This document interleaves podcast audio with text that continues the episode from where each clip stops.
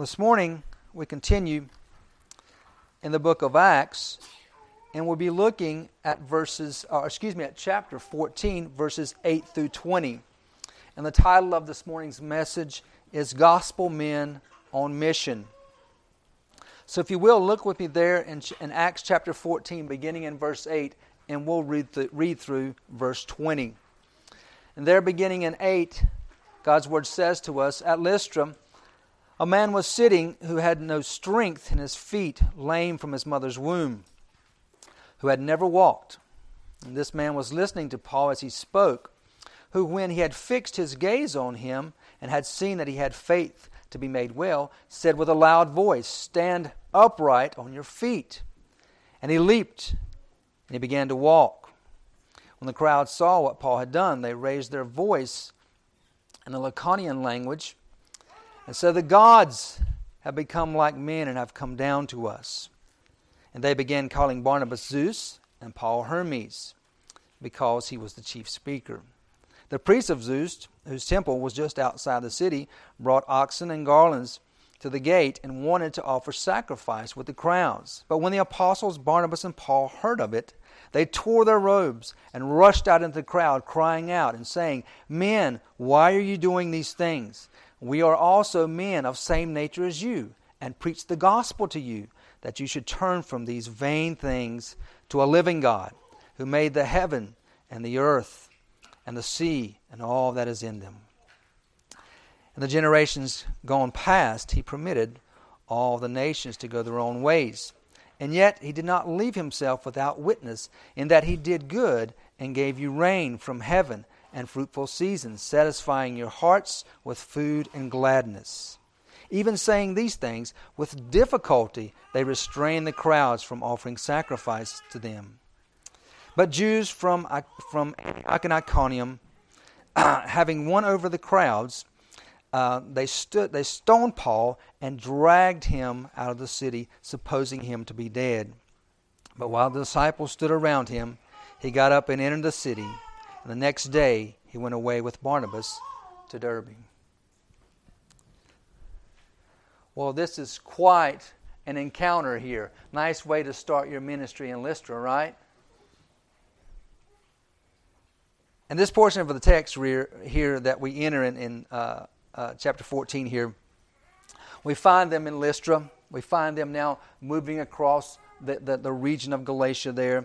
And we do so because they've been called on this missionary endeavor. They've been called by God, and they've been commissioned by the church there at Antioch. Now, as we see here, I want you to think about just as they're going to, we're going to walk through this first missionary journey here. And we, we see them now in a very difficult circumstance. And they don't know what, what lies ahead, right? What they do know is that they've been called. They've been called by God and they've been commissioned corporately by the church family. And they'll encounter stiff resistance, unforeseen obstacles, and sudden opposition. And we see a little taste of that right here in Lystra. So they had routine, they had to routinely handle difficult situations, to say the least. And if you think about it, in our missionary journey, and by the way, remember, we're all missionaries. In our missionary journey, we too will have to handle a lot of difficult circumstances, opposition, unforeseen situations, many obstacles.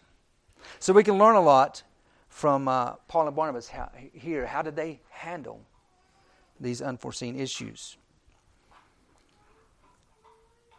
And we need to learn a lot because our mission matters. Your mission matters. You're a missionary on mission where God has called you to at this moment in your life. Now, the circumstances could change, the situation could change, but your calling as a gospel missionary will not change until Christ comes for you. Your mission matters. So, what are you doing on your journey? What are you saying? How are you handling your trials? Well, let's take a look at Paul and Barnabas and see if we can glean some wisdom from their journey and their ministry as we find them now entering into Lystra here.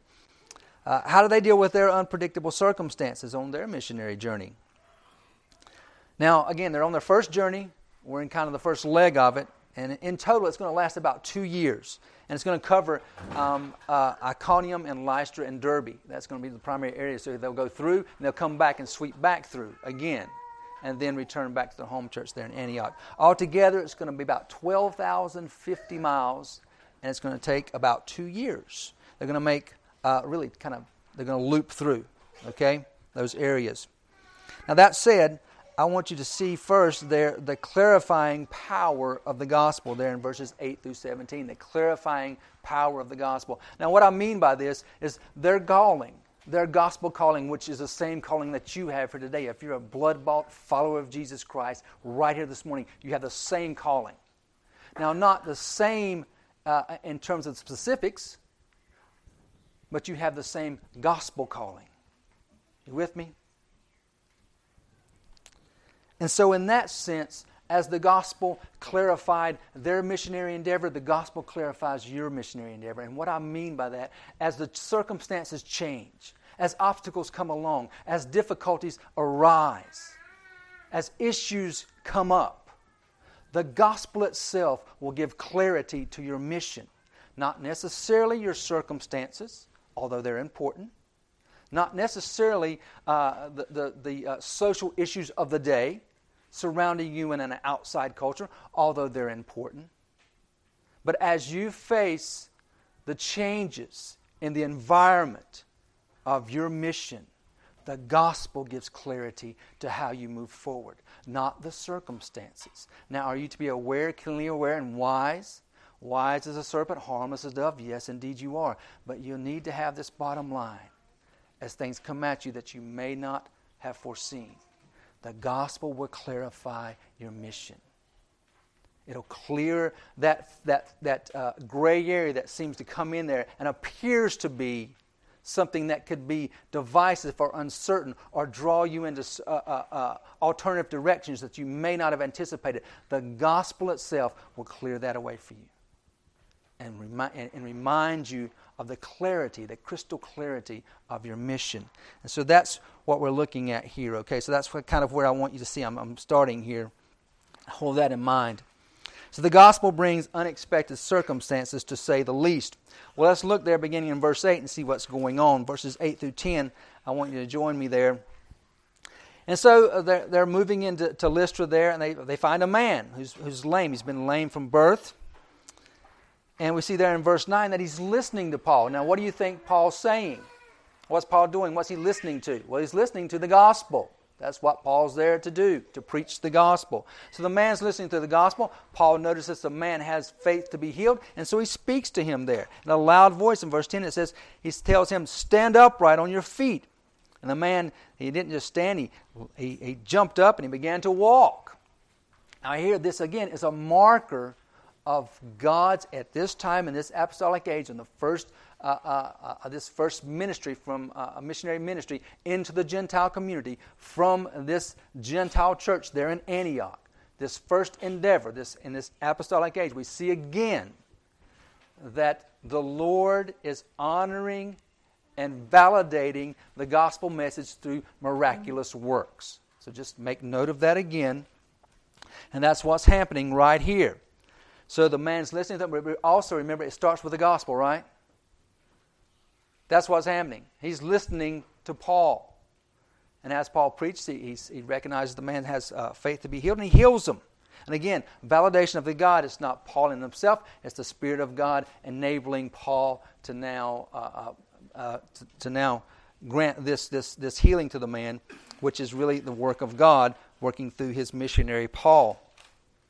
And so the man gets up and walks. But then in verse 11 it says the crowd saw what Paul had done, and they raised their voice, saying in the, the language, The gods have become like men and have come down to us. Now, what's going on here? Well,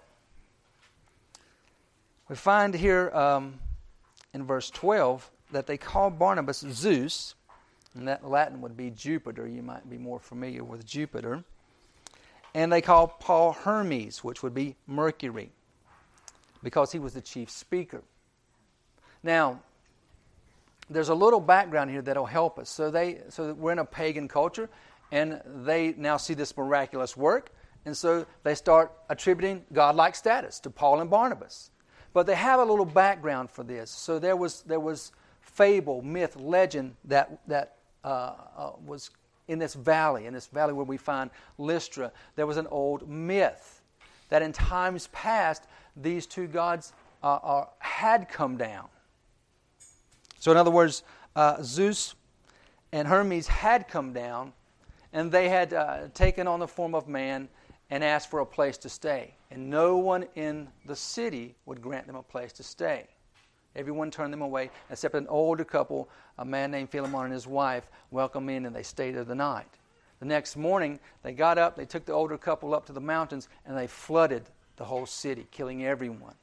And then they turned uh, the older couple's old, old little broken down shack into a nice, glorious palace. And that was the old myth and fable. So the people of the area here were saying, okay, we messed up long time back, but we're not going to let it happen again. So now this must be the return of these gods and what we're not going to be unwelcoming again. So the old fable uh, kind of carries the day there and they are ready to offer sacrifice to Paul and Barnabas. And we see that there in verse 13. So the priest of Zeus, whose temple was just outside the city, brought oxen and garland to the gate and wanted to offer sacrifice with the crowds. So they're going to sacrifice to Paul and Barnabas here, you see? Now we have a problem. Now we have an unforeseen circumstance. Let's see how our apostles handle it? Well, first, they were speaking in their native tongue and they didn't really know what was going on. So they weren't sure what was being said there. But they knew that something miraculous had happened. They knew that they had healed this man. And by the way, we're going to see that again and again. The healing. Healing is a good thing, it's a beautiful thing. And uh, God over and over will use the gift of healing to, again, be a part of the gospel message. And we see that here. We're going to see that follow through. The gospel's coming to a larger crowd. And again, you're going to see the division. You're going to see those who will hear and respond to the gospel and those who will oppose it. And right in the middle of this is this healing that transpires. Again, God validating uh, their message, but also it's a good reminder to us. Look, God is just wonderful at bringing the gospel around sick and hurting people. And here we find a guy that's been uh, lame from birth. He's miraculously healed here. And the gospel just flows with these circumstances. So don't lose sight of that. You know, love on sick people, be kind to them, encourage them, uh, uh, minister to them. That's always a ripe, fruitful field for the gospel on your mission. So don't lose sight of that. Here, it becomes a platform for some really bad misunderstanding of what Paul and Barnabas, who they are, and what they're there to do, okay? Well, they're calling them gods and they're preparing to make sacrifice. Now, it's interesting to note the, in, the, the inclination in the human heart to want to see God come down and manifest himself. So there's a longing here in these pagan hearts. Now, where do you think that came from? They're really off base here, are they not? They are really off base. But where do you think that longing to see God interact with man, to come down in such an intimate way? Well, that comes from God Himself. Now, this is a pagan revealing of the heart, but we know the truth. God has come down. The Word, the Word became flesh and dwelt among us, and we beheld His glory, the glory of the only begotten of the Father, full of grace and truth. The incarnation is the fulfillment of this longing of the pagan hearts that we see right here. Now, it's misplaced, but don't lose sight of the fact that it's there. God places it in the human heart. And here we see a pagan uh, uh, overflow of that desire. Nonetheless, is fulfilled in every sense of the word to the incarnation. But here it's misappropriated on Paul and Barnabas. So what do they do? Well, eventually I understand what's going on. And so it says there in verse 14 when the apostles, and again, uh, apostles, uh, the term used in terms of missionaries, we talked about that on last Lord's Day. Both of them are missionaries. And Paul's an apostle of Christ, and that's a different sense of apostle than Barnabas. But they are both uh, understood to be apostles here in the sense of missionaries, pioneer missionaries going out into uncharted waters to carry the gospel. So here they are both referred to as apostles in that regard. And when they heard it, that means heard it with understanding, heard what they were intending to do, got clarity on what was really going on in this circumstance. Look what they did. They tore their robes and they rushed in the crowds and they cried out, saying, Men, what are you doing? Why are you, uh, excuse me, why are you doing these things? So you threaten them with their lives, they're calm. You oppose them, they're calm. You threaten to, to kick them out of the city, they're calm. But you accuse them of being part of your making them idols, they go crazy. They go nuts. They'll have no part of idolatry. My goodness, look at these, look at just Paul and look at their past. It's littered with idolatry. I mean, this, this gets their attention. And they're outraged. So they begin to, to tear their clothes and, uh, uh, um, in their stance against this, this, this um, desire of the pagan crowd there. So begin to rip away at their clothing, opposing this. And they say, Why are you doing these things? We're men just like you. We're men of the same nature. In other words, we're flesh and blood just like you. But here's why we've come. We've come to preach the gospel to you that you should turn from these vain things to the living God. Now, these vain things that he's referring to, what they're doing here. These foolish notions of what they perceive to be the gods coming down. This, this uh, worship of nothing, really. When it says vanity here with these vain things, it means you're worshiping no thing. It's your worship of nothing. You're, you're, you're ascribing your, worth, your worship to nothing at all. And we're here to tell you of the one true God who is worthy of all worship. Ascribe your worship to Him. This worship that you have that's innate in you, that you want to express, that you have some inkling within you, a need, a desire to express worship. We have the true God the place that your worship truly belongs, rightly belongs. And so they give stiff resistance here to the pagans trying to offer sacrifice to them.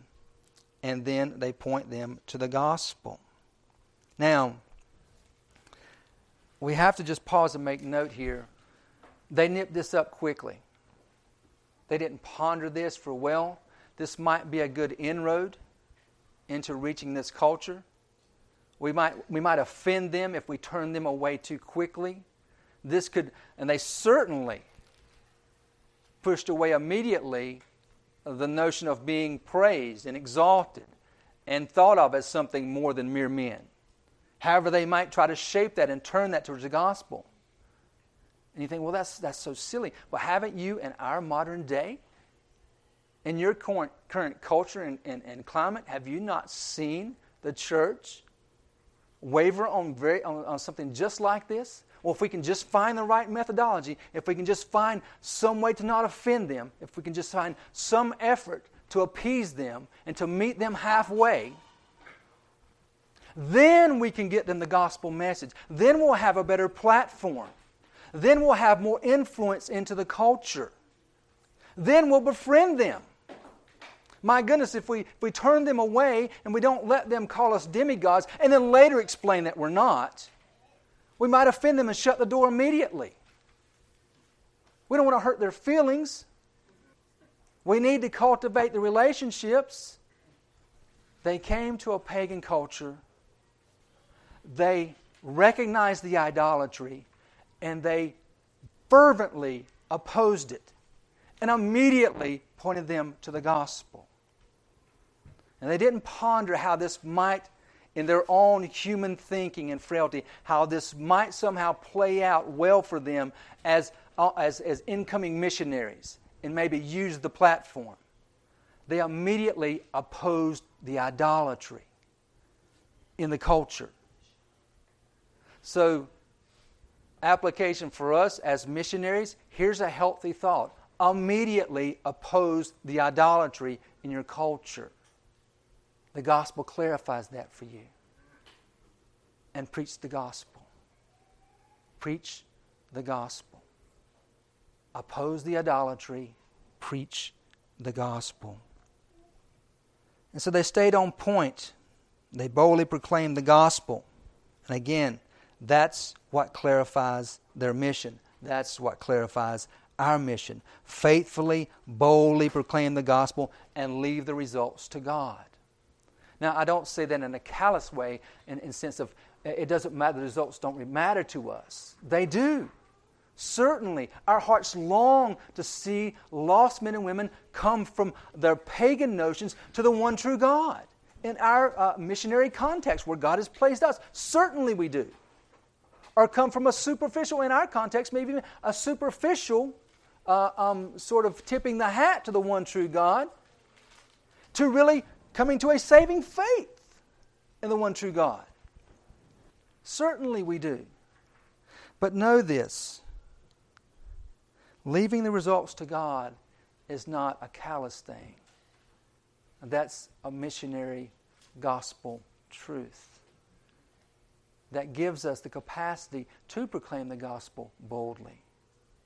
If we go in of our own strength, our own uh, missionary mandate, our own approach, our own methodology, and somehow think that we're going to make the difference, then again, we'll, we'll be turned away at the first opposition, or we'll fall prey to, uh, to, to compromise with every good intention, but it'll be compromised nonetheless.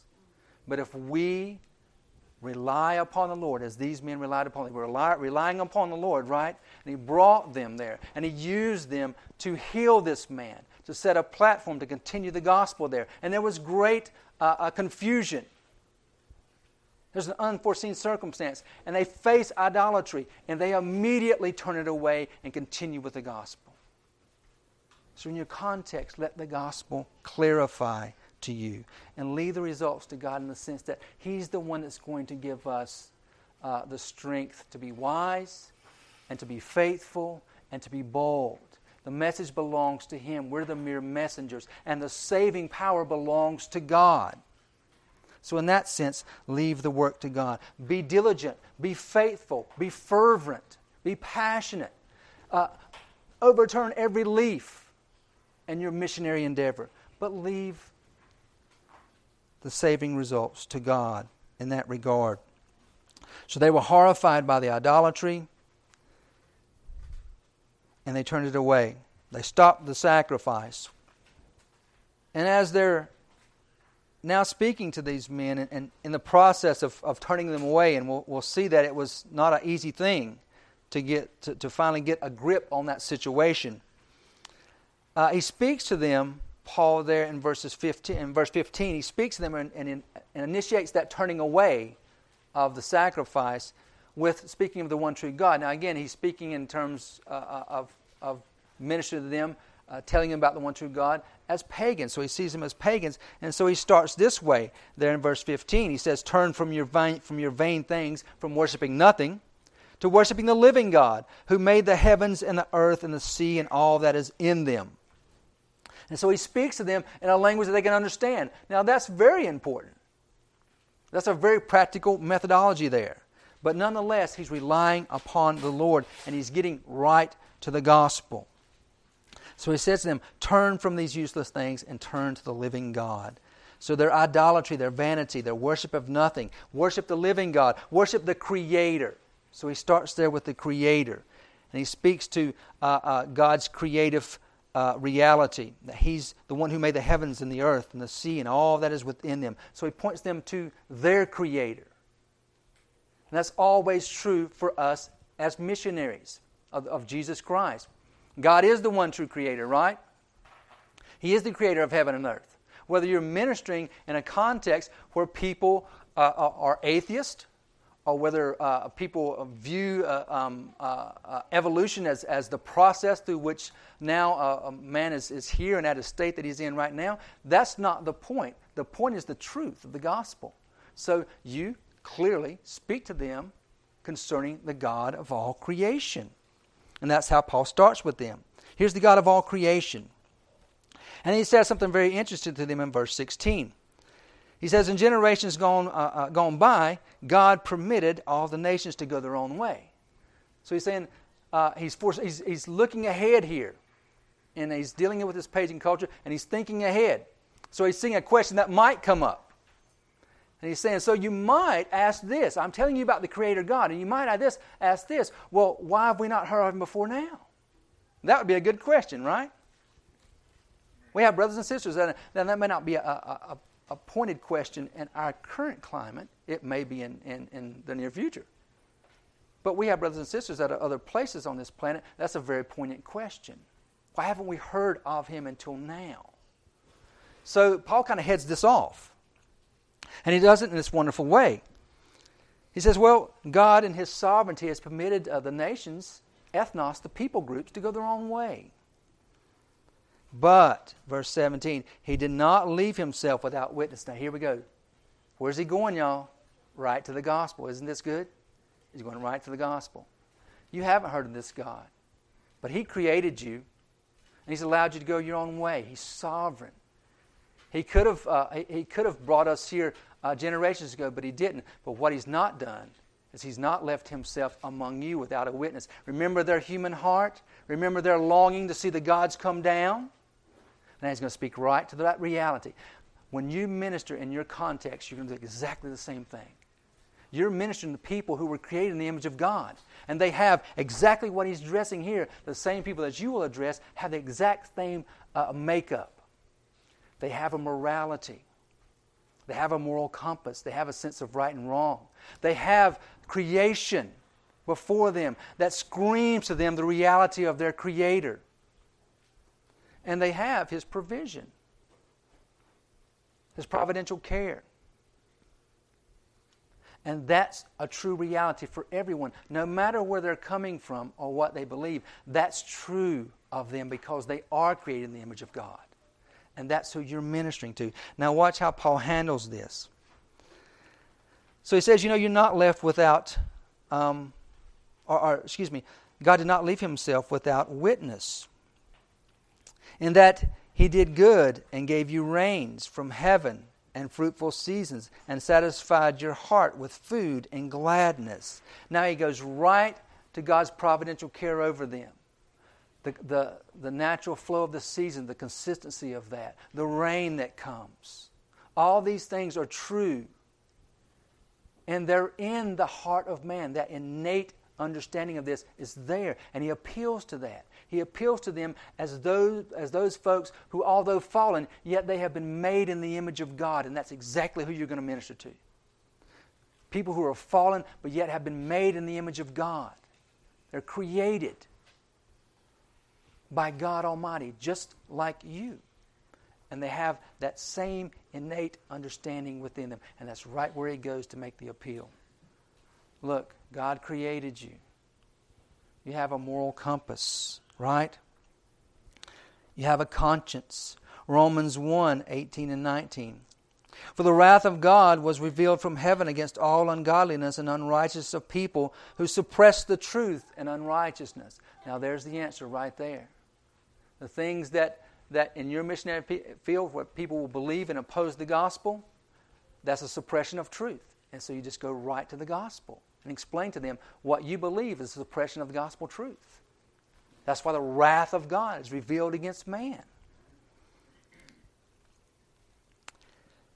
Continuing on in, in Romans 1 18 and 19, verse 19.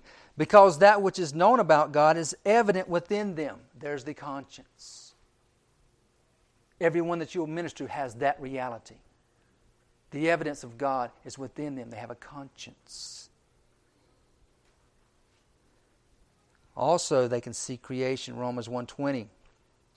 For since the creation of the world, his invisible attributes, that is, his eternal power and divine nature, have been clearly perceived, being understood by that which has been made, so that they are without excuse. They're understood by that which was, by that which was made. They understand by just looking and seeing the glory of creation, but it's suppressed in the fallenness of sinful man.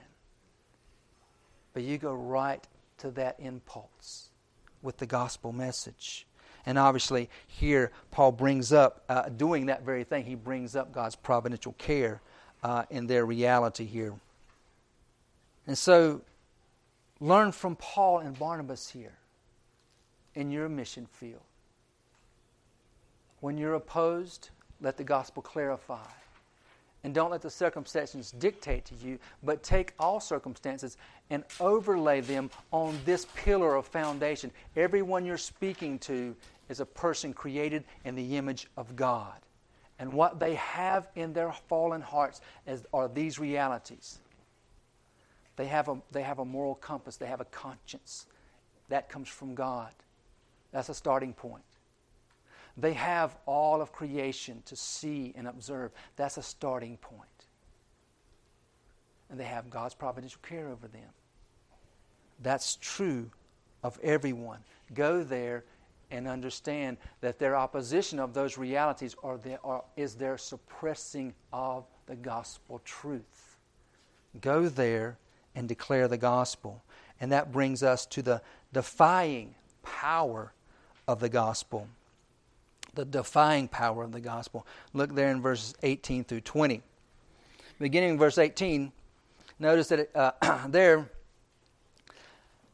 here the, the um, the author Luke, speaking of Paul and, and Barnabas here on their journey, uh, he describes it this way. He says, Even saying these things, with difficulty they restrained the crowds from offering sacrifices to them. So it, it still wasn't an easy deal. They're still convinced. Look, this is Zeus. This is Hermes. They've come back. We need to make sacrifices. So this was no easy task. But they just kept at it. They never wavered. They never tried to find an alternative course. They never tried to retreat back and say, okay, this, this ground, this soil here is too hard. It's too difficult. This stuff is too far ingrained in them. They stay with Romans 1, the reality there. They're created in the image of God, and they stick right with the gospel. But it was hard to just fight them back. And of course, there's temptations to try to take another route an easier route. Well, maybe this will be the inroad. And we can just, then we can fix the idolatry part later. Isn't that, isn't that the danger? To try to take that methodology. You know, the gospel with every good intention. The gospel is so important. And we'll just, we'll just kind of skirt around some of these things and we'll deal with that idolatry stuff later. We'll, we'll build this platform and if, if, they, if, they have a, if they have a high view of us, if they like us, then we'll be able to speak truth to them. No, they fought it off from, from the scratch, from the very beginning, and they stayed with it. And it was difficult. So, even saying these things, they found it difficult to restrain them. But that's exactly what happened. They did. And they got the gospel message to them. Well, how do we know there, Brother John? Uh, you know, it doesn't really elaborate. Luke doesn't elaborate on Paul's gospel here, does he? He doesn't really give us that. He doesn't. That's true. But notice there in verse 19 it says, But the Jews came from Antioch and Iconium, and we know what's happened there when they faced some of the Jewish leadership that was already settled in those areas. Some believed and some opposed them. And those who opposed them suppose, opposed them severely, right? So there's the divide of the gospel. The gospel does bring a sword. But notice what happened. These Jews came, they followed them, they chased them down, and having what? Won the crowds. What did they win the crowds back from? Oh, humor me. What'd they win them back from? The gospel that Paul had proclaimed to them. Not all of them. Some here believe there's a church coming here.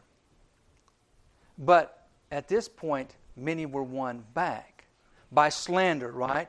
That's the, that's the, the, the mode of operation by slander. So these men come in, these Jewish leaders come in, they slander Paul and Barnabas again, and they convince many of the people there that these men are false prophets, they're horrible, what they're telling you is lies. They're awful, wicked men. And they convinced the crowd. So they turned the crowd from the gospel message uh, to um, following the Jewish leaders. They turned them so much so that the crowd gave Paul and Barnabas over to these Jewish leaders who would have Paul stoned. Do you see that?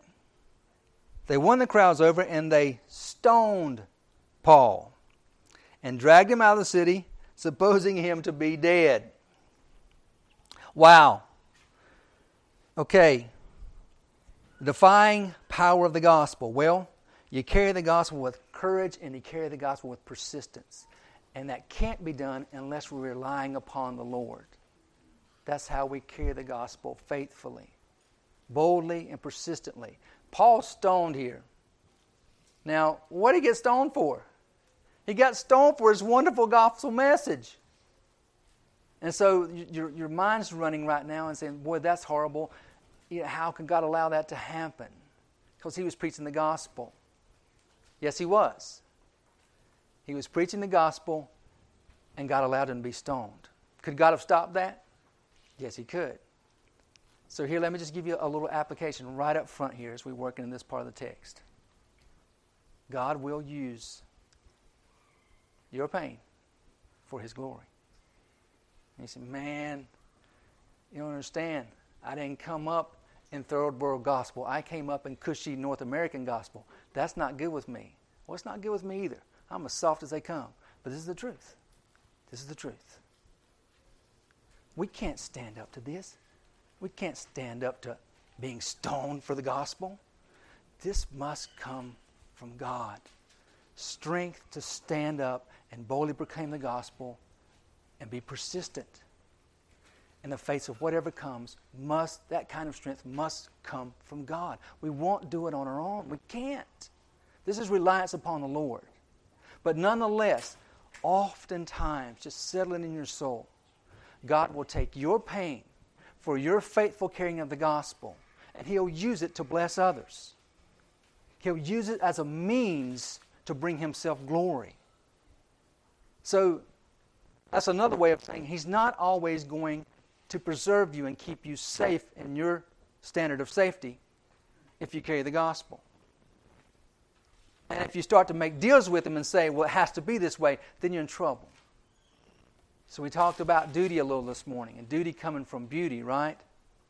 It's the love of the glory of Christ. It's the love of the majesty of our God. It's the truth and the faithfulness and worth of our great God that's been lavished upon us in saving grace that moves us out to carry the gospel no matter what. But know this, have this as a great encouragement. God may allow you to suffer for the gospel. You're not alone. He's allowed many of your brothers and sisters all throughout the world, all throughout time, and He will continue to do it until He returns for us to suffer for His name's sake. Scripture tells us very clearly that it's through what? Much tribulation that we enter the kingdom of God. But know that He will use your pain to bring, to bring blessing, to honor his name and bring blessing to others. And we're going to see that with Paul right here. So I want you to hold that little bit of application right up front.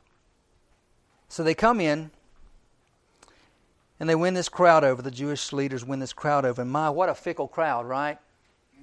Don't trust the crowd. Look, don't trust the circumstances. Don't trust the crowd. Trust your Lord. Carry the gospel. Boldly proclaim the gospel. Be persistent. The crowd can be fickle. Look, do I want you to be friendly? Of course. Does the Lord, want us to be friendly and polite and make friends? Yes. But if you spend all your gospel mission making friends and never get to the gospel, you, you failed. you're not honoring your God. Gospel first. The friendships come, they come. So he's dragged out, left for dead. You think he was, was pondering Stephen ever this time? I, don't have, I don't have any point there. I just wonder that. You ever think maybe he was pondering what he did to Stephen at this time? I don't know. I can't say. It crosses my mind. Um, and certainly someone could die here, right? So it doesn't seem like they, you know, they've, they've, they know what it looks like to stone somebody. It wouldn't be hard to imagine someone dying from being stoned. They're probably, this is not like, you know, they, they threw, they just tossed a rock over there and, and knocked him out. I mean, they, they stoned him. And so they're certain he's dead. So, so we're seeing uh, um, the, the miraculous work of God in sparing this man's life. Right? Because he's been stoned and left for dead. But he's not, he's alive. He's alive because God kept him alive. And so, allow me to say this to you you have a mission, you have a mandate. You've been commissioned by your God to go forth and carry the gospel. And no one's going to prevent you from doing that until God is finished with you. You know why Paul's still alive?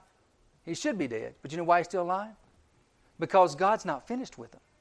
It's as simple as that. God's not finished with. Him. He has more good works to do. God has ordained his salvation and God has ordained his good works. He's got more gospel to preach. Right?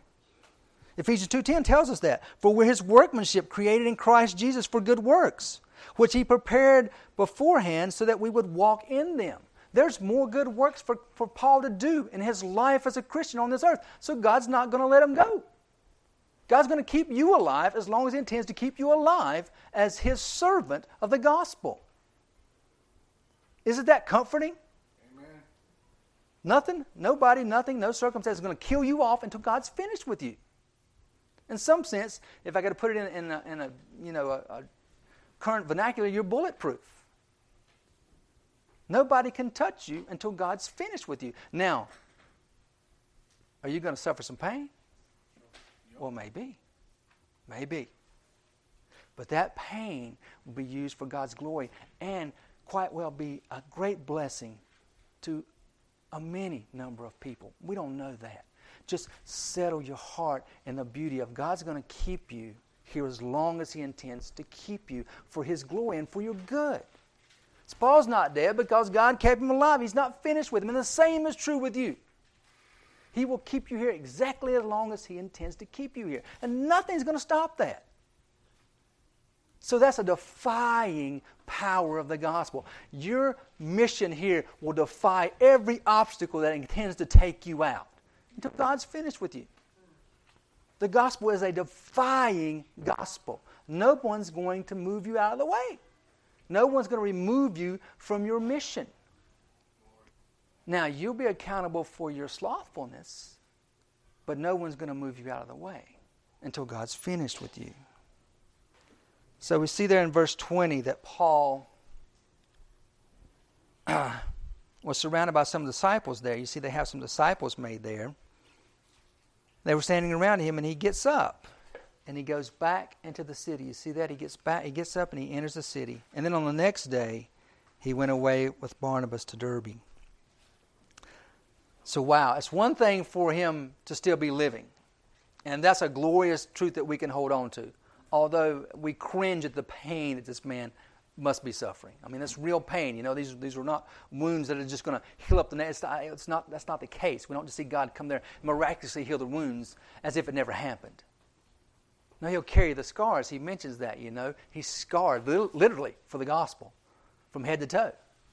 This man had suffered much pain. And we're not promised to be kept from that. We're promised to be held secure in our missionary mandate until God's finished with us. And that's a far greater truth. And then we're promised that God will even use our pain to bring glory to his name in a myriad of ways. And that's a far greater truth. And that's enough. But Scripture doesn't stop there. This man gets up and he goes back into the city. And you think, is he has the? Is he on the outside of his mind? What's he doing? Is he still, you know, uh, a little a little off from the, from the concussions? Well, no. Actually, he's displaying wisdom and courage, and they both come from the Lord. This is not, this is counterintuitive to every human instinct we have, right? If somebody just pummeled you to the point of death, it's not a natural thing for you to get up and go right back in. That's not natural in terms of just human nature. This is a supernatural work of God in one of his missionaries. God had called him to Lystra, and he must go back. The missionary, or the mission must continue. So he went back. Why? He went back to strengthen and encourage the disciples. That's why he went back. What if these young men now they're going to leave them? That church is left without elders, and you know we're going to see them go back, and they're going to work on forming singular churches with plural elders, elders and a uh, plurality of elders, and we're going to see that consistently all the way through. But as this is happening in space time, there's, there's, there's points of space and time that are real where these folks are left with little. And the Holy Spirit is merciful to them. But here, he, he didn't even lick his wounds. He certainly didn't pull off the mission field. He didn't even bother to lick his wounds. He goes back. He comes to and just goes back to the city because they needed to be strengthened. They needed to be encouraged. There were new disciples there that just witnessed minister, this, this missionary be stoned and left for dead. And so he comes back. He didn't abandon the mission. He didn't abandon the, abandon the, the, the new baby disciples there.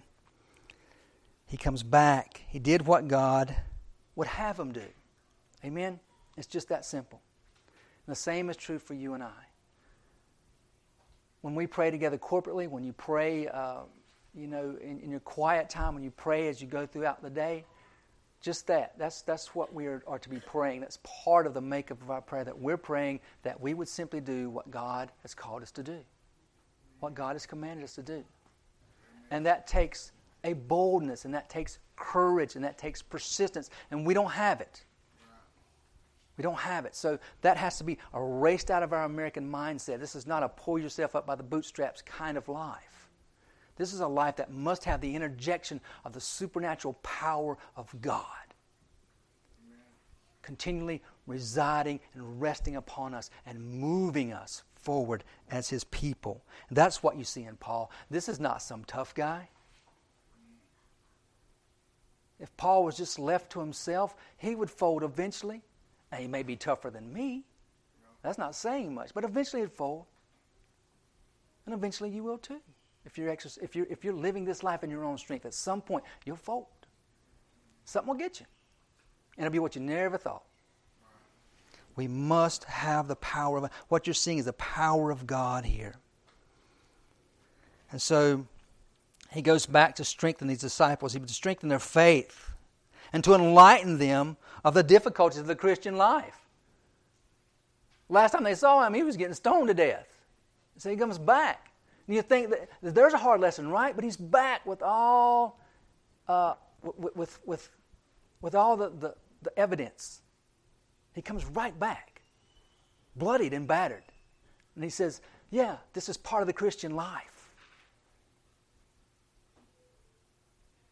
Now, that's a worthy God that he's worshiping. That's a God that requires everything. It's going to cost you. That's what you want to know that, that the, the rest of that gospel message. He comes back bloodied and battered and says, "It's going to cost you. It's going to cost you everything." And the same is true. It's going to cost you everything, but the reward is far more glorious. Far more glorious. And so he tells them about the difficulties of the Christian lives. It's through many tribulations that will enter the kingdom of heaven. So, by way of application, let me leave you with this a couple thoughts, a couple words of encouragement. Don't be crushed by every conflict or problem. They're coming. That's not, that's not a depressing message, it's just realistic. The gospel is far more powerful. And in those problems and in those conflicts, the gospel of Jesus Christ that you're commanded to carry will give you clarity. And it will make you defiant when needs be. It's the gospel. God has a far grander purpose within the conflicts and problems that will arise in your ministry endeavor. Amen? Far greater purpose. Again, God may use you to bless someone else, and He may do so through your pain. So rely on the Lord. We can't be reminded enough. Rely upon the Lord. Rely upon the Lord. And know this that doors are open for the gospel through trials. Trials are often the means through which God opens the door for the gospel. And so here's a question Can you mark how God has used your trials for good? Now, you may not always be able to do that, or you may not be in a, in a, in a place now where you can look back and say for sure. So I'm not holding you to, to that kind of a standard, but I just want you to think. Can you mark off a time when God has used your trials for good? Because that's, if you can, that's good for you. That's God's graciousness to you, and that's something that you need to hold and cultivate. It's healthy. So think and pray along those lines because the problems are coming.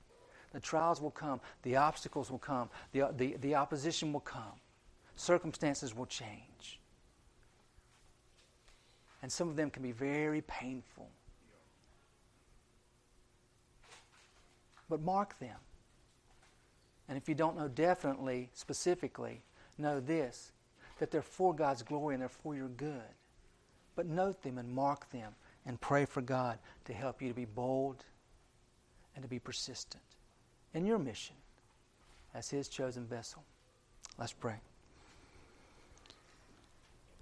Gracious Father, we thank you this morning for the truth of your word. We thank you for this uh, beautiful reminder and this encouragement that we see here in the lives of your missionaries from long ago, um, Paul and Barnabas. And we thank you for the reminder of how your people can rely upon you in all circumstances and know that you are faithful and that you will use uh, even the likes of us and all our frailties and all our weaknesses and all our, our um, lack, that you will fill us up and you will grant us strength to go forth and um, live faithfully and honor you with our lives and carry the gospel. We ask that you would uh, solidify your gospel truth in us, uh, that you will clarify to us our, our mandate, our calling as your missionaries, and that you will help us to, um, to trust you and to rely upon you, that we might be bold and persistent in our carrying of the gospel. We ask these things in the name of Christ. Amen.